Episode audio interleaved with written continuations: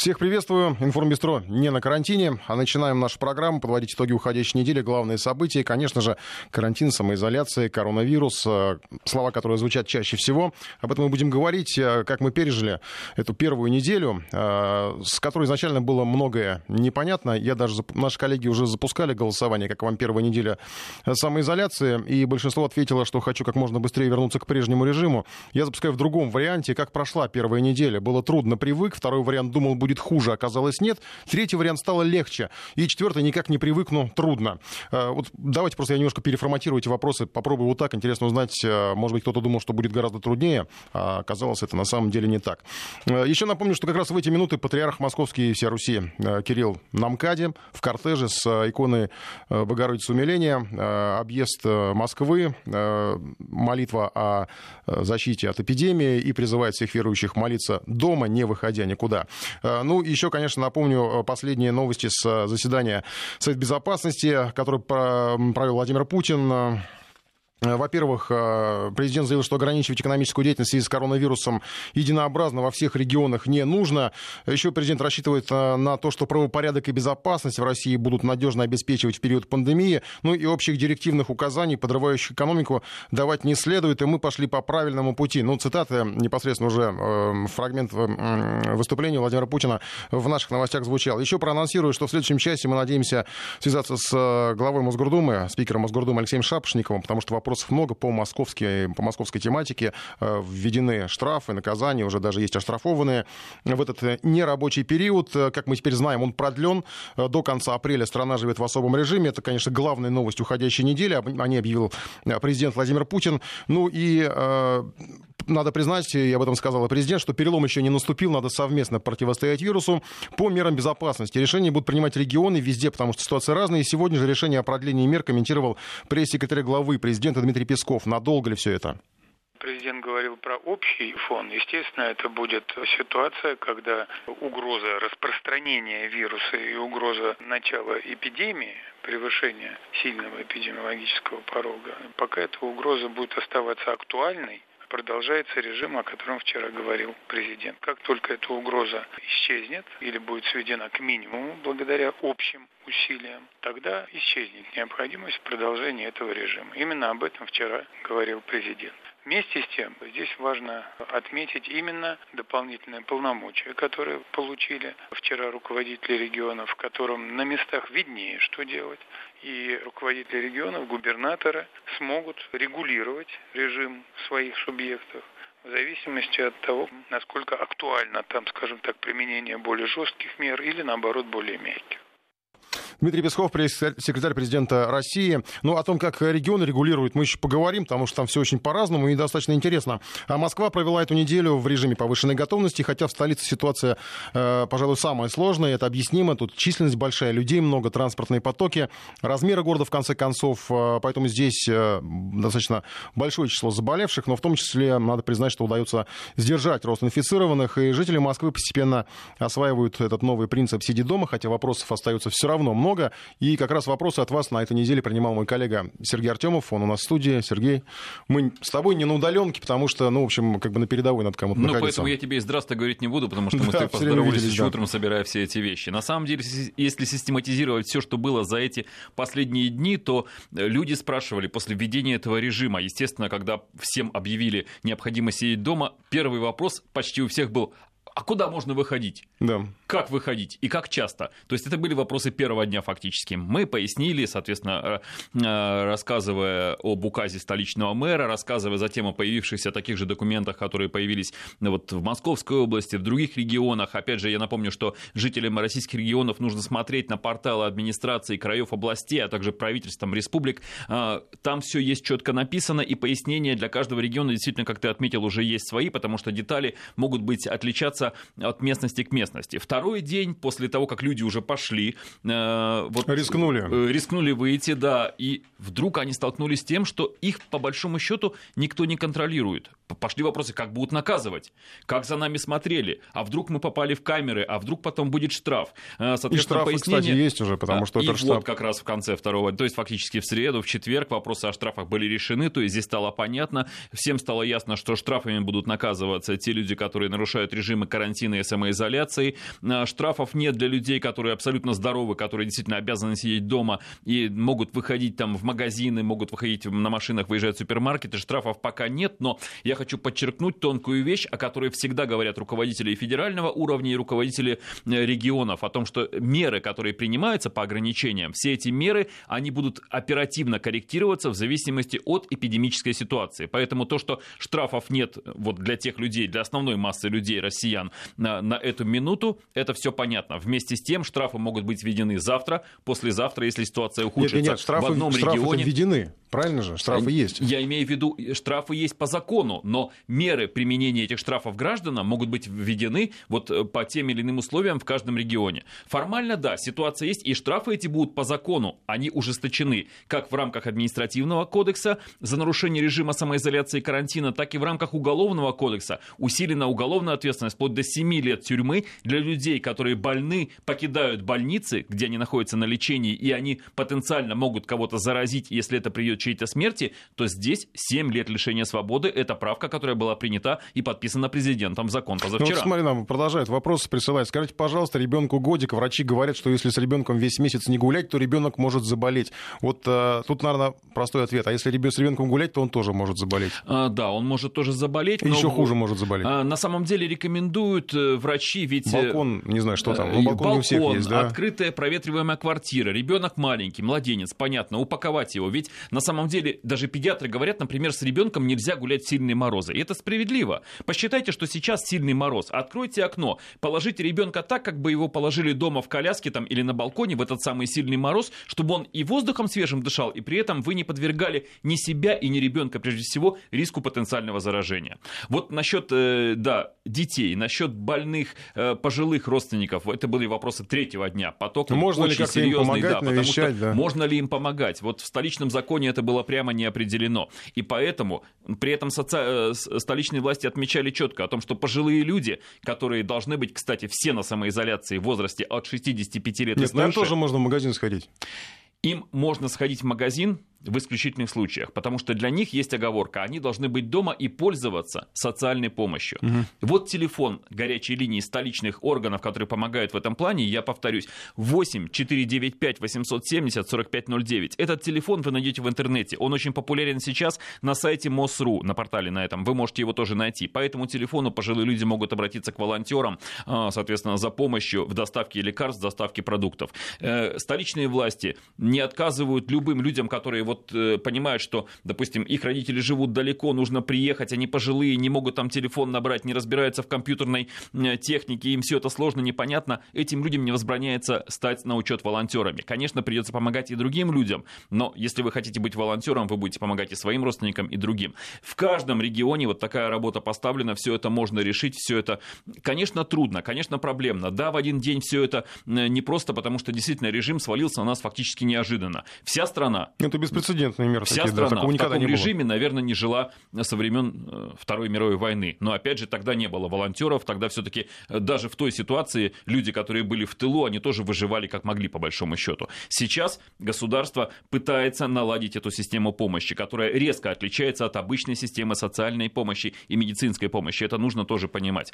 Вот, э, опять же, говоря на то, что как меняется интерес людей и вот точка их зрения к, к текущим проблемам. Сегодня пятница. Вот наверное, тот момент, что не все привыкли к режиму нерабочих дней, Пятницу и все в пятницу дома. планируют поездку на дачу. И сегодня лавина вопросов, как нам можно ехать на дачу. Мы хотим вывести детей подышать, мы хотим поехать на дачу. Можно ли нам на даче провести режим самоизоляции, например, да? А, здесь э, вот э, для каждого региона, опять же, свои вещи. Например, в Краснодарском крае, я знаю, действуют пропуска на выезд из городов. Там нужно, значит, соответственно, согласовывать эти вещи. Были вопросы из других регионов. Поэтому, еще раз напоминаю, на своем портале региональных властей уточните варианты возможности выезда на дачу, если вам так необходимо выехать. Ну вот на московском если портале я не видел про дачу, по-моему, ничего. На московском портале там есть следующее понятие. Дело в том, что формально выезд на дачу не запрещается. При этом поездок на дачу и нет в списке разрешенных вот тех самых выходов, которые сейчас могут быть допускаемы для всех абсолютно массы людей, которые сидят дома. Вот, соответственно, мы можем пользоваться термином, что не запрещено, то можно, таким обычным юридическим, но при этом понимать, что что ситуация все-таки сложная, ситуация непростая. И решение каждый принимает для себя, взвешивая его с потенциальными принципе, рисками. Если, смотри, если останавливает полиция машину, ты можешь сказать, я еду на дачу, им это не понравится. Но можешь сказать, я еду в самоизоляцию и все нормально. А, да, но при этом... Главное правильно ответить. Главное правильно ответить, и главное правильно подтвердить свои слова. Подтвердить да. их можно паспортом с регистрацией, что Садовой вы книжкой, зарегистрированы да. в Москве, документами на собственность на вашу дачу, что вы едете туда, а не на дачу а к приятелю, отдыха, который да. для вас приготовил шашлыки, и вы будете самоизолироваться в ближайшие выходные. Mm-hmm. Условно говоря, выходные, да, да, да, да, потому что выходные сейчас длинные. Поэтому документы, подтверждающие вашу собственность, подтверждающие вашу личность и вашу регистрацию должны работать. Кроме того, для Москвы определенный момент, я думаю, ты сегодня с господином Шапошниковым этот момент уточнишь, я лишь вкратце скажу, пребывание в машине двух людей должно да, быть да, обосновано.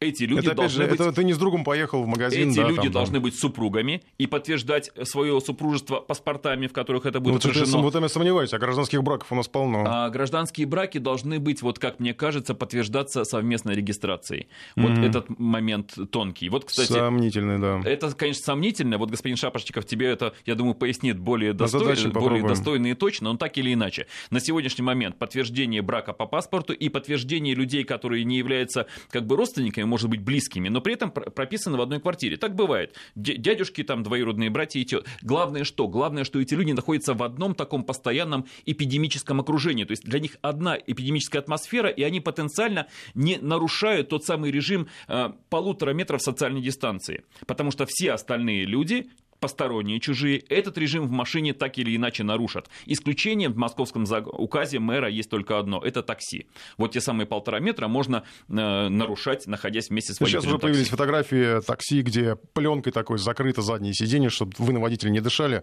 ну и, собственно, он на вас тоже, чтобы не дышал. Еще один, да, еще один проблемный вопрос от водителей, который, наверное, связан не с дачами уже скорее, а с сезоном, с погодой на улице, как менять резину. Вот здесь я тоже не нашел самим. четких и понятных определений. Самим, да, но дело в том, что у многих резина хранится на пунктах шиномонтажа, да. которые они оставили вот на зиму, чтобы там пролежать, чтобы дома не захламлять балконы там или какие-то другие места. Как быть в этой ситуации? Вот э, я посмотрел по законодательству регионов, например, в Томской области режим самоизоляции продлен до 15 апреля распоряжением губернатора губернатора. И там э, в общих чертах он повторяет московские правила, однако там чуть больше широкий список хозяйственных товаров первой необходимости, которые разрешаются к продаже. И в них, если, например, в Москве сейчас по приложению в, Москов, в московском указе э, водителям доступно только автомобильное топливо, это бензин, солярка и жиженый газ, то там есть автозапчасти и сопутствующие товары. То есть, согласно вот этому распоряжению, в Томской области шиномонтажи, шиномон, станции шиномонтажа могут работать вполне легально, и люди могут поменять резину. Опять же, же можно в Москве, например, действовать по тому правилу, что не запрещено, то можно. Вот. Можно пользоваться, наверное, указом президента, где в виде исключения упомянуты непрерывно действующие организации. Если шиномонтаж 24 часа в сутки, ну, наверное, он непрерывно действующий. Хотя тоже вопросы. Поэтому нужно смотреть за правоприменительной практикой. Но, опять же, помнить о том, что сейчас говорили высшие руководители страны, что не нужно бездумно закрывать те бизнесы, которые могут в итоге повлиять и на рабочие места, и прежде всего на, как бы, на нормальную жизнь людей, которая возможна в данной ситуации, в которой которой мы пребываем. Сереж, я еще прошу, напомни телефон, нас спрашивают вот этого волонтерского э, горячей линии. Это телефон столичного департамента соцзащиты 8495 870 4509. Но этот телефон, подчеркну, он касается только социальных аспектов. Помощи, э, значит, доставка лекарств, продуктов. Это не касается вопросов больных и коронавирусов. Это именно социальная часть. Вы можете набрать вот буквально социальный телефон горячей линии по коронавирусу. Для каждого региона он в интернете появится сразу первым, вы найдете найдете. Ну, я еще добавлю, что от а, Общероссийского народного фронта есть приложение, так называется, «Помощь для тех, кто продвинут немножко». Пожалуйста, скачивайте его, там тоже есть раздел. Я проверял, все это там а, функционирует. Спасибо, Сергей Артемов. Я думаю, что на, прошлой, на следующей неделе опять а, будем следить за вопросами, ответами, искать на них, потому что все равно они еще остаются и, в общем, будут возникать в той или иной степени. Важно разъяснить, как, в общем, надо будет что-то объяснять. Что касается регионов, то они уже начали корректировать свои сроки, масштабы масштабы э, режима. Э, я напомню, что нерабочий э, режим у нас сохраняется, а вот что касается режима ограничений, то он регионам предоставлено право самим решать, каким он будет. том числе касается самоизоляции. Вот в Омске продлили только до 12 числа, в Челябинске до 19, но при этом могут и продлевать эти сроки в зависимости от обстановки в регионе. Что касается цифр, то за прошедшие сутки в России 601 инфицированные, об этом сообщил оперативный штаб сегодня. Ну, в общем, можно считать, что показатели в каком-то смысле позитивные, потому что сегодня число заболевших меньше, чем вчера, но это еще не тенденция, потому что на неделе уже было снижение, когда заболело 500 человек, а потом на следующий день было 400, но потом снова был всплеск до 700, э, так что, в общем, э, тут надо отслеживать эту статистику. Тем не менее, в Минздраве уже министр Михаил Мурашко назвал ситуацию с заболеваемостью коронавирусом в России, сказал, что она развивается по достаточному, достаточно благоприятному сценарию. И люди в основном соблюдают режим ограничений, но многое зависит именно от людей и их поведения. Чтобы не дойти до введения пропускного режима, о чем говорили, о чем потом сказал Собянин, что пока не будем его вводить, москвичам надо соблюдать режим самоизоляции. Сейчас я подведу итоги голосования, как прошла для вас э, вот эта первая неделя э, было трудно привык 7%, 46% думал будет хуже, оказалось нет. Это важный показатель, 46%, почти половина. 14% стало легче, и 33%, треть почти наших слушателей, никак не привыкну, трудно. А, и сейчас еще по следам просто хотелось бы сразу, сегодня будет много опросов. Вас уже останавливала полиция, вот на предмет карантина, на предмет там самоизоляции. А, с вариантами ответа «да, отпустили», «да, просто записали данные», «да, оштрафовали», «не останавливали». Ну и четвертое, «я никуда не выхожу», соответственно, это вас вообще не касается. А, что касается касается других регионов, то э, сегодня пришли сообщения из Петербурга, там тоже штрафы уже вводят, э, оштрафовали низких человек на 500 рублей. Прямо сейчас у нас на связи наш САПКОР в Петербурге Олег Яхонтов. Олег, здравствуйте. Здравствуйте. Олег, а почему такие низкие штрафы? У нас в Москве уже выписаны штрафы троим. Правда, это пациенты с коронавирусом, они нарушили самоизоляцию, и там по 4 тысячи им выписали. Почему у вас по 500 рублей? Ну, этот вопрос надо, конечно же, задавать мировым судьям, которые выписали такие штрафы. Это действительно самый маленький штраф по соответствующей статье административного кодекса. Буквально накануне штрафы были изменены в сторону увеличения. В будущем нарушителям карантина будут грозить более крупные штрафы. Э, пока в мировые суды поступило 36 материалов о нарушении карантина. Большинство дел будет рассмотрено уже 6 апреля. И не исключено, что именно 6 апреля уже мировые суды будут присуждать более серьезные штрафы, ну а пока есть что есть. Э, и э, что касается нарушителей, в частности, одна из жительниц Петербурга вернулась из Турции 22 марта, уже через два дня она поехала на своей машине за продуктами. Другой петербуржец прилетел из Катара 25 марта, но через 6 дней пошел погулять, несмотря на карантин. И как раз в это время его пытались застать дома, чтобы проверить, как он соблюдает правила самоизоляции, но в итоге встретили встретили его не в квартире, где он должен был находиться, а во дворе, где он и гулял. И вот в обоих случаях суды оштрафовали горожан на 500 рублей. Однако в целом карантин жителями города соблюдается. На улицах можно заметить лишь редких прохожих. Сейчас в Петербурге идет э, достаточно мощный снег с дождем, поэтому э, прохожих нет абсолютно. Конечно, люди посещают магазины, но передвижений по городу очень мало. Достаточно сказать, что пассажиропоток в метро упал на 80 4%. Вот таким безлюдным метро в Петербурге mm-hmm. бывает в обычные дни лишь глубокой ночью. Само метро сейчас работает до 10 вечера, общественный транспорт до 11 вечера, причем в самом метрополитене даже дезинфицируют жетоны. Ну и большинство прохожих используют защитные маски, соблюдает все-таки социальную дистанцию в полтора-два метра. Во многих магазинах даже разноцветным скотчем наклеены полосы на полу, чтобы людям было проще соблюдать вот эту дистанцию. Mm-hmm. И это при том, что в Петербурге все-таки не закрывают на карантин. Э, время от времени работают уличные репродукторы системы городского оповещения, и там э, жителям напоминают о настоятельной рекомендации соблюдать карантин. Все-таки это рекомендация. А что касается э, пожилых жителей Петербурга, старше 65 лет, то вот им квартиры и дома покидать запрещено. Но большинство жителей, и это видно, относятся к введенным мерам достаточно ответственно. Вот только что звучит звучали цифры, которые можно было назвать более-менее оптимистичными. В Петербурге наблюдается похожая ситуация, поскольку уже третий день подряд количество выявленных случаев заражения коронавирусом падает. Сегодня только 9 выявленных случаев, и это при том, что 4 пациента излечились и отправились домой. Да, Очень Олег, спасибо большое. Верить, Нам просто еще надо а, обсудить с нашими другими коллегами ситуацию с коронавирусом. Олег Яхонтов, наш САПКОР в Петербурге.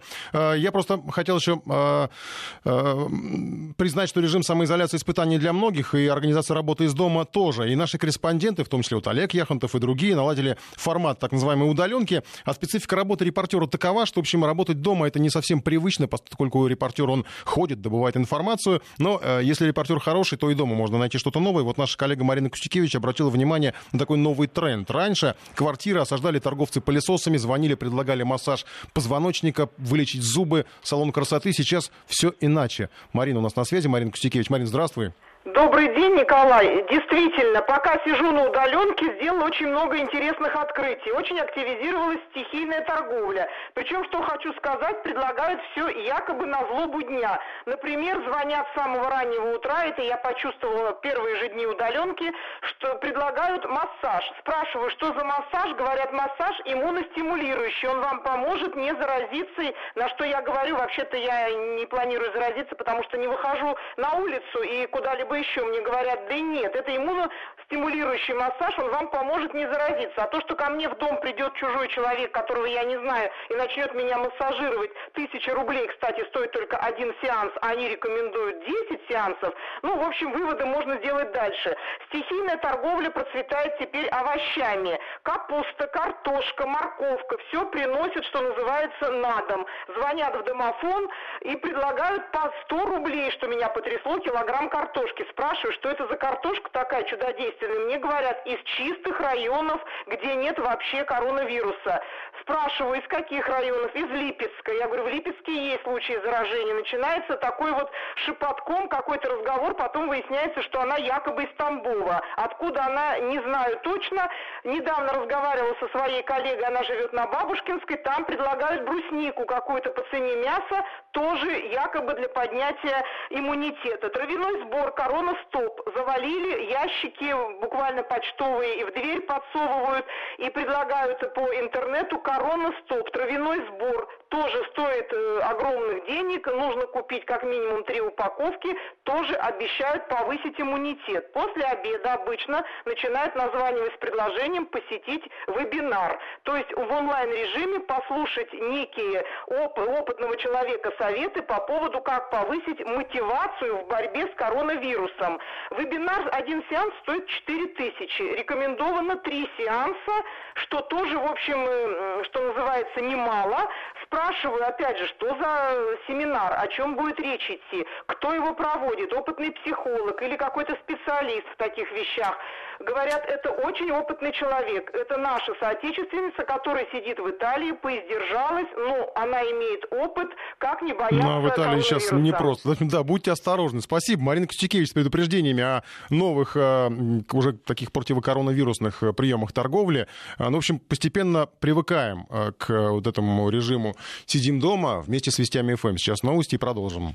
Продолжаем эфир. Вопросов очень много и о такси, и о транспорте, и о дачах. Мы обязательно к ним вернемся в следующем часе, потому что я надеюсь, что у нас будет возможность все-таки поговорить с представителем московских законодателей, э, со спикером Московской городской думы. Сейчас немножко о международных событиях, потому что там много чего тоже происходит. Во-первых, Меркель сегодня, буквально сегодня, завершила карантин. Вполне удачно канцлеру разрешили выйти, ну, как сказать, на волю к людям. Э, Все это время она работала удаленно. У нее было подозрение на коронавирус из-за опасных контактов, ну, так назовем это. Э, обошлось. Германия по-прежнему держит, все-таки соблюдает защитные, жесткие защитные меры, но э, появились сообщения, что все-таки страна готовится принять сборщиков урожая из других стран, и уже совсем скоро. Наш САПКОР, наш европейский САПКОР Сергей Курухтин испытывает, во-первых, на себе, что такое изоляция по-берлински. Сергей, здравствуйте. Да, добрый день, Николай. Да, ну и во-вторых, очень хотелось бы узнать вот это вот ну, намерение при, при принять у себя сборщиков урожая. Говорит ли это о том, что немножко ситуация налаживается и, в общем, так позитивный настрой в Германии, все идет на поправку? Нет, нет, в том-то и дело, что э, пока позитивного ну, незаметно совершенно. Число э, вновь инфицированных э, растет каждый день. Вот последние цифры 7200, 7200. Это очень большие для Германии цифры. В том числе растет и э, число умерших с этим э, диагнозом. Если вот на прошлой неделе еще э, каждый день мы видели цифры до 100, там 60, 70, 80, то на этой неделе только уже больше 100. И, кстати говоря, аналогичная ситуация и в других странах. Сейчас каждый день все смотрят на цифры, которые э, оглашаются той или иной страной, и каждый хочет увидеть, ну, может быть, в какой-то стране ситуация изменилась. Но вот э, чуть отвлекаясь, скажу, что, например, только что дали свои цифры э, англичане в Великобритании. Опять рекорд. 684 человека за последние 24 часа умерли с этим диагнозом. То есть каждый день та или иная страна, к сожалению, докладывает нам рекордные цифры.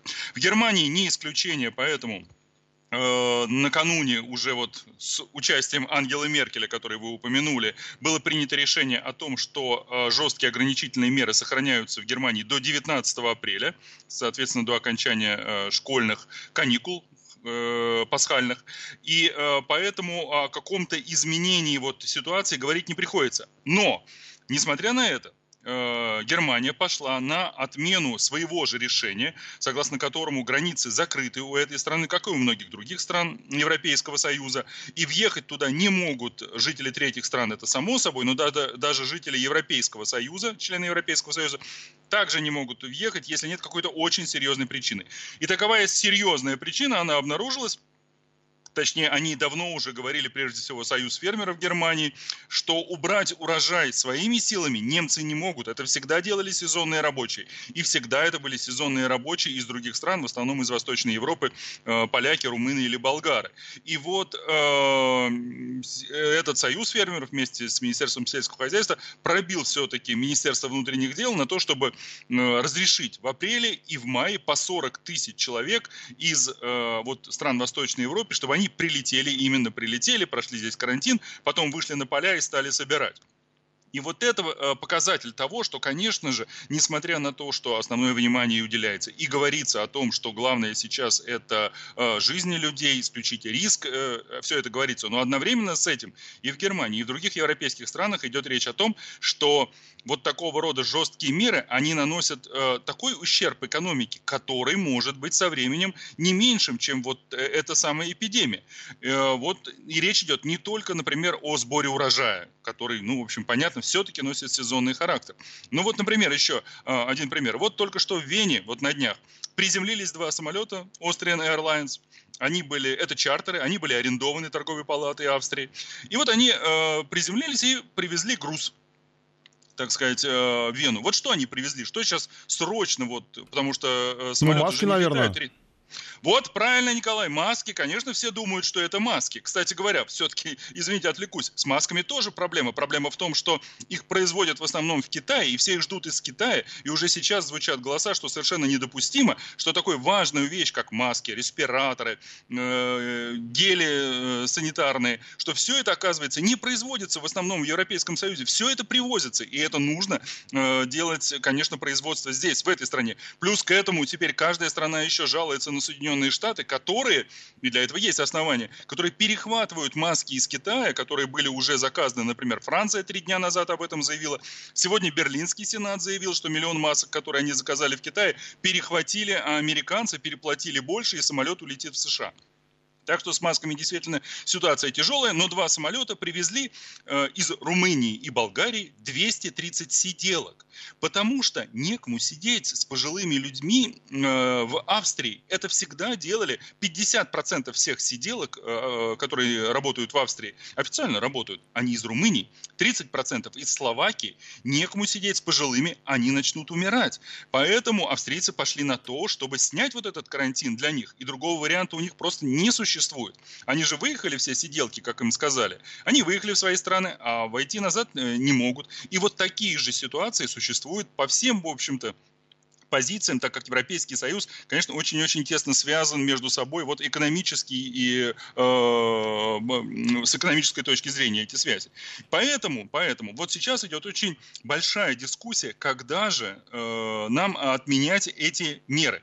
Потому что, что говорят экономисты, если Германия, например, на ее примере, теряет 35 миллиардов каждую неделю, это расчеты Института мировой экономики в Киле, то, соответственно, если это длится больше четырех недель, то это, скорее всего, безусловно, ведет к падению к экономическим потерям, которые вызовут безработицу, безусловно, следом за это повышение уровня безработицы, обеднение э, этих людей. Обеднение – это значит отсутствие налоговых поступлений в бюджет страны. Э, без налогов сокращаются расходы на социальную сферу и прежде всего, конечно, на здравоохранение, что ведет, в свою очередь, конечно, к росту смертности от тех или иных заболеваний, которые будет тяжелее лечить. Это, конечно, слишком жесткий апокалипсический сценарий, но тем не менее он существует. Поэтому э, очень многие призывают правительство пересмотреть свою вот линию на жесткое ограничение и все-таки через э, вот те же 4 недели, ну, например, э, открыть школы, э, чтобы люди начали учиться, или открыть, например, автомобильные салоны, там, промтоварные магазины, или там, или рестораны, но с тем, чтобы только обеспечить полтора-два метра между ними, какие-то кафе, и это позволит выжить малому и среднему бизнесу, который как раз, как мы знаем, от всего этого больше всего и страдает. Но пока и министр финансов Германии, Олаф Шольц и э, Ангела Меркель заявили, что вот подобного рода предложения, они э, абсолютно неприемлемы, и отмена ограничительных мер будет проводиться только по медицинским, а не по экономическим показаниям. Соответственно, э, до минимум середины апреля, как все считают, до конца апреля, режим ограничения в Германии вряд ли изменится. Да, спасибо. Наш берлинский САПКОР Сергей Курохтин был на связи. О планах Германии на лучшую жизнь, в общем, это так можно назвать. 19 апреля для них рубеж. У нас рубеж, в общем, 30 апреля, да, 1 мая. Нерабочие дни объявлены. Я напомню, но регионы могут устанавливать, в общем, свои границы по режиму ограничений. Опять же, это не вводить какие-то рабочие дни, менять общий режим, а именно по режиму ограничений. Мы еще будем это говорить, потому что, опять же, много вопросов. Вот нам сейчас присылают э, сообщение, что в Рязани э, на почте, э, почтовое отделение 3900044, огромная толпа людей на улице, запускают по одному, ждут по 15 минут, но это понятно, чтобы в зале не было столпотворения. Но получается, видимо, столпотворение на улице. То есть тут вопрос, кто в масках, кто нет, пишет пишет нам э, Дмитрий из Рязанской области. Вопрос тоже к организации. Сегодня, опять же, тоже в соцсетях были э, публикации э, Краснодар, кажется, да, Краснодар, там транспортное предприятие оформления пропусков на транспорт, тоже столпотворение и, в общем, в помещении, причем ни о какой, собственно, дистанции речи не идет. Я сейчас подведу итоги нашего голосования по вот этим взаимоотношениям с полицией новым, да, я напомню, потому что в Москве уже есть трое первых оштрафованных на 4000 рублей, это были пациенты, то есть люди с подтвержденным зараженным коронавирусом, оштрафовали их на 4000 рублей, а, то есть их, э, они э, находились, должны были находиться на самоизоляции, но нарушили этот режим, их задержали, поймали, встретили где-то полицейские, видимо, э, и они были оштрафованы. Вопрос был такой, вас уже останавливала полиция 3% да, отпустили. Ну, то есть я не, не говорю, по каким причинам отпустили. Просто вы, видимо, сказали, что вы идете там в, э, в, в магазин, в аптеку или там куда там можно. Вот куда точнее еще можно, мы, конечно, будем еще разбираться в течение нашей программы. 1% да, записали данные, то есть вы попали на карандаш, 1% слушателей. 0% да, штрафовали, ну, минимум, я даже не 5 человек из наших вот э, слушателей это оштрафовали, пишут, что я, система считает это как 0%, ничтожно малое число, хотя 5 человек, я считаю, что это все равно много. 57% не останавливали вообще, 38% я считаю, что это большой процент людей никуда не выходят происходит. Соответственно, их не останавливали, не штрафовали, ничего э, не объясняли. Ну и еще по мерам безопасности, просто любопытно, сегодня наткнулся, это из Торонто, там начали штрафовать за несоблюдение социальной дистанции. Это власти Торонто установили штраф э, примерно 5 тысяч канадских долларов и в районе 3,5 тысяч американских, э, если люди не соблюдают в общественных местах двухметровую дистанцию. Я поэтому хотел бы задать голосование. Может быть, у нас так можно сделать. Хотели бы вы, чтобы у нас так штрафовали? С, вопрос, с ответом «да» или «нет» спрашиваю спрашиваю, потому что недавно стоял в очереди в супермаркете, где уже все размечено на социальной вот этой самой дистанции. Один мужчина пытался как-то, в общем, нарушать ее и вызвал большое возмущение среди других покупателей, которые соблюдали эту дистанцию. Поэтому голосуйте. Может быть, пора уже у нас как-то наказывать за подобные нарушения. Вести ФМ. Голосуйте в нашем приложении, еще раз вас призываем. А сейчас еще по зарубежным темам. А, про Меркель уже вот так немножко поговорили, что ее выпустили а, с карантина. А вот Джонсон, Борис Джонсон, а, премьер-министр Британии, все еще в изоляции, поскольку он все еще болеет, у него температура. На неделю он там призывал разгадать э, загадку коронавируса, как-то, по-моему, это пазлом назвал. У нас на связи сейчас Елена Балаева из Лондона. Напомнит, как он там это озвучил. Лен, добрый, добрый, добрый день. Да, добрый день. Ну, по, по ходу дела Борис Джонсон Э, предложил людям без медицинского э, или вообще без образования специфического, э, специального придумать вечный двигатель. Но на самом деле, что можно ожидать от человека, у которого высокая температура? Ну, болеет человек, неважно, глава государства, не глава государства. А он действительно должен был сегодня выйти с карантина. Он сидит на данный лет 10 в квартире. Но, кстати, вчера он вышел на улицу, появился в а, дверях а, Даунинг-стрит стал в коридоре. Видимо, предварительно все должны были а, выйти из этого коридора, где-то там по, по комнатам закрыться, потому что Борис Джонсон вместе со всеми остальными британцами в 8 часов вечера аплодировал врачам и медсестрам, которые сражаются на передовой в системе бесплатного медицинского здравоохранения. Такая уже традиция вслед за другими европейскими странами. Там тоже, по-моему, это все с Италии началось, в Испании уже такое есть, и в Великобритании вот таким образом а, аплодируют. На самом деле, сами врачи говорят, что а, им очень приятно, но хотелось бы а, больше реальной помощи, а не просто аплодисментов. Хотелось бы, а, чтобы а, было больше а, масок а, для них самих, вообще средств защиты, а, больше бы а, кислородных а, вентиляторов, да, всех этих, всей аппаратуры, а, плюс а, самое главное, вот о чем вся страна говорила э, всю эту неделю, э, не хватает тестов катастрофически. А, для того, чтобы э, там сам министр даже здравоохранения говорил, что для того, чтобы страна когда-то с карантина вышла, нужно делать невероятное количество, чуть ли там не миллион таких тестов в день. Пока делается, если не ошибаюсь, всего а, около 10 тысяч, по-моему, даже меньше. В общем, это не тот уровень, который а, может себе позволить якобы такая состоятельная а, страна, как Великобритания, экономически развитая, у которой до этого кризиса проблем с финансами вроде не было, с бюджетом не было проблем. А дело здесь на самом деле даже не в деньгах, а в том, что, по-моему, ведомства, которые э, должны заниматься закупкой этих тестов, они э, сначала очень медлили долго, согласовывали какие-то бумаги, а э, в итоге вот сейчас часть э, э людей инкогнито из этих ведомств э, говорят, что они опоздали и не хватает специальных там химикатов, не хватает а, а, специальных там тест-полосок а, в фирмах, которые они должны, у которых они должны купить, потому что другие страны подсуетились, а, или там частные компании подсуетились и сделали большие заказы, а для бесплатной системы здравоохранения не хватает. Ну, в общем, такая а, неразбериха, но на этом фоне карантин продолжается. Уже в понедельник будет вторая неделя.